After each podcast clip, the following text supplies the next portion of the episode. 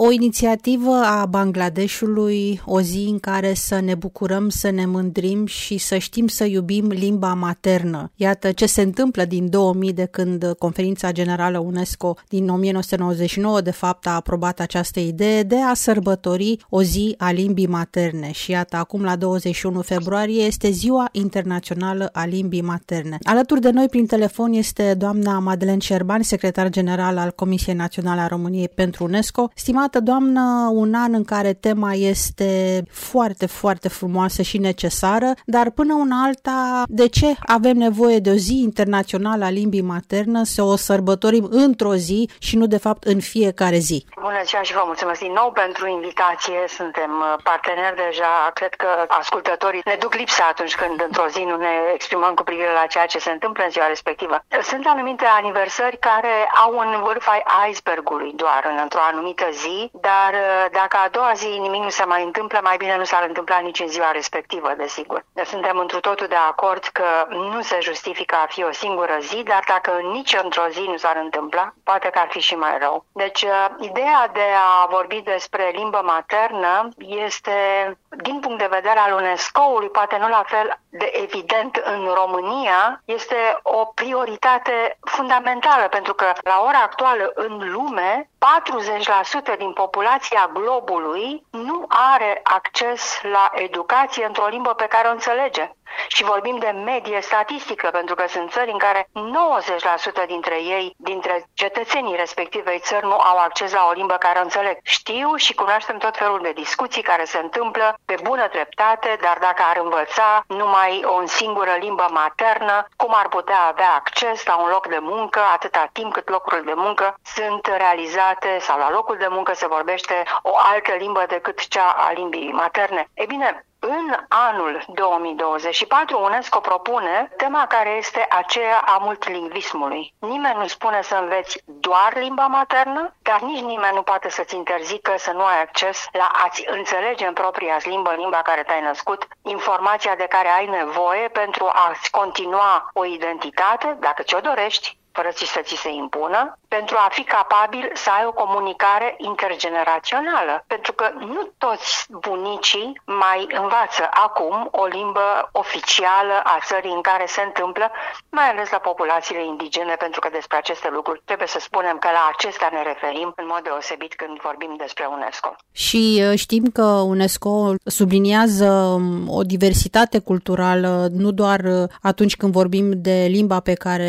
o moștenim, moștenim, dar în absolut tot ce se întâmplă în jurul nostru, pentru că trăim într-o societate durabilă și iată cum uh, această instituție se luptă pentru a păstra diferitele culturi, diferitele uh, limbi materne, dar în același timp trebuie să putem comunica între noi. Și așa cum ați subliniat, este vorba de probabil limbi uh, mai puțin folosite, probabil din păcate pe cale de dispariție, pe care nu trebuie să le lăsăm total la o parte, dar trebuie să-i ajutăm pe acești acești oameni să putem comunica cu toții în câteva limbi uh, de circulație internațională. Absolut de acord și UNESCO este cel care întotdeauna a spus, de altfel, după cum știm și la nivelul Uniunii Europene, este unul dintre indicatori să vorbești două limbi de circulație internațională. Dar, pe de altă parte, nu avem posibilitatea să transmitem tradiție dacă nu putem vorbi cu strămoșii noștri, aceia care cât mai sunt în viață, sau să parcurgem texte scrise care au fost în limba lor atunci când vorbim despre o limbă scrisă. Deci anul acesta, spuneam UNESCO, are ca temă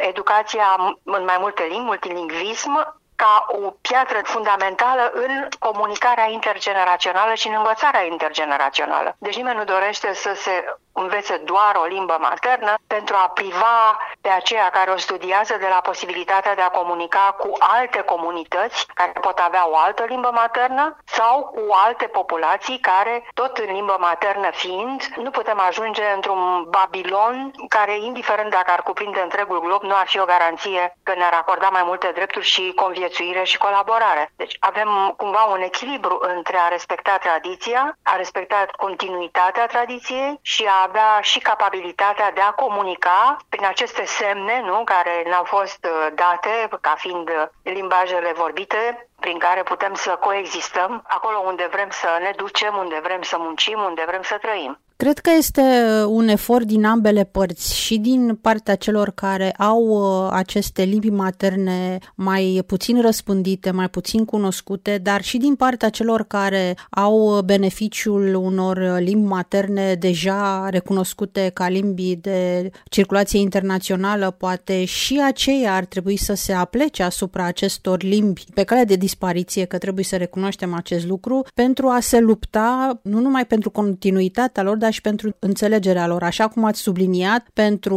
a ști ce ne-au lăsat uh, strămoșii noștri, trebuie să descifrăm uh, aceste limbi. Da, în totalitate, cred că este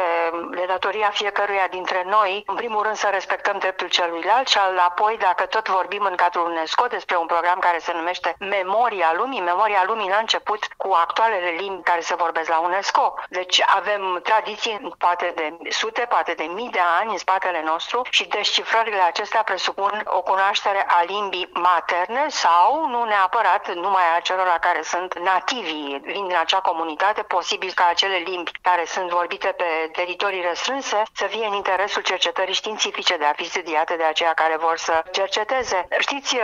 în Uniunea Europeană, după Brexit, toată lumea a spus nu mai vorbim limba engleză. Uite, mă tem că se vorbește în continuare, chiar și în toate cancelariile și instituțiile sau în instituțiile europene. Până la urmă, devine parte din viața noastră de zi cu zi, dar este la fel de adevărat, mi-aduc aminte de data aceasta ajung la partea de confesiune, când uh, am avut uh, bucuria, șansa să fiu în uh, Irak într-un program al UNESCO-ului, după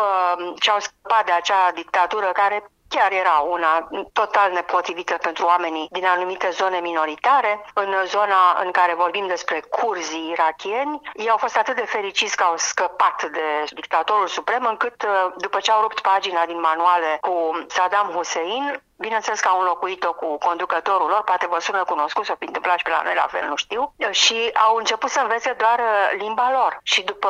foarte scurt timp și-au dat seama că și-au sacrificat copiii care erau în școală pentru că nu mai înțelegeau limba arabă, nu mai înțelegeau nicio altă limbă. Deci pot fi greșeli care, din motive de, să spun, o răzbunare istorică de moment, pot crea prejudicii acelora pe care ar trebui să îi lăsăm să învețe și limba maternă, dar și o altă limbă limbă care le permite comunicare și capabilitatea de a lucra. Nu? Pentru că a învăța într-o limbă maternă și a te duce să practici, de exemplu, medicina, unde ai nevoie să stai de vorbă, sau profesoratul, să ai nevoie să stai de oameni de vorbă sau să participi, să facilitezi învățare sau să facilitezi actul medical, trebuie cât de cât să fii capabil să comunici cu oamenii respectivi. Aici vorbim despre fapte de viață, nu? Și pentru că tot vorbim de această limbă maternă, da, categoric fapte de viață, poate este un moment moment în care să ne și respectăm, să ne aniversăm limba maternă, vorbind acum de limba română. Poate încercăm să o păstrăm așa cum ne-a fost dată, să nu o mai stricăm, pentru că, da, în paralel cu ea putem învăța engleză, franceză, germană și cine știe ce alte limbi uh, de circulație internațională. Cred că e un moment în care să reflectăm asupra acestui lucru și să ne păstrăm limba maternă așa cum ne-a fost dată. Da, limba noastră o comoară, dacă mi-aduc bine aminte, și cred că este de datoria noastră. Acum nici nu știu dacă mai vorbim uh, doar alte limbi străine, pentru că noile tehnologii care ne obligă la abrevieri absolut indescifrabile pentru generația mea, au ajuns uh, deja să formuleze cuvinte sau chiar expresii care sunt totalmente neinteligibile. Deci uh, nu putem să ne ascundem în spatele noilor tehnologii prin maltratarea, sacrificarea limbii. Este cu certitudine obligație, face parte din obligația noastră de a rămâne în zona de limbă literară și pe care să o, discu- să o vorbim așa cum ea se cere ca orice altă limbă, cu respect, cu deferență și cu capabilitatea de a le spune și celorlalți ce avem de făcut. Aș mai vrea să adaug, dacă îmi permiteți, faptul că această zi, 21 februarie, nu este doar această zi, suntem într-o decadă a limbilor indigene. Deci, începută din 2022 până în 2032, dacă în 10 ani nu vom deveni conștienți de limba noastră maternă și limbile indigene, atunci deja va fi o problemă, dacă nu este doar o singură zi, ci o decadă.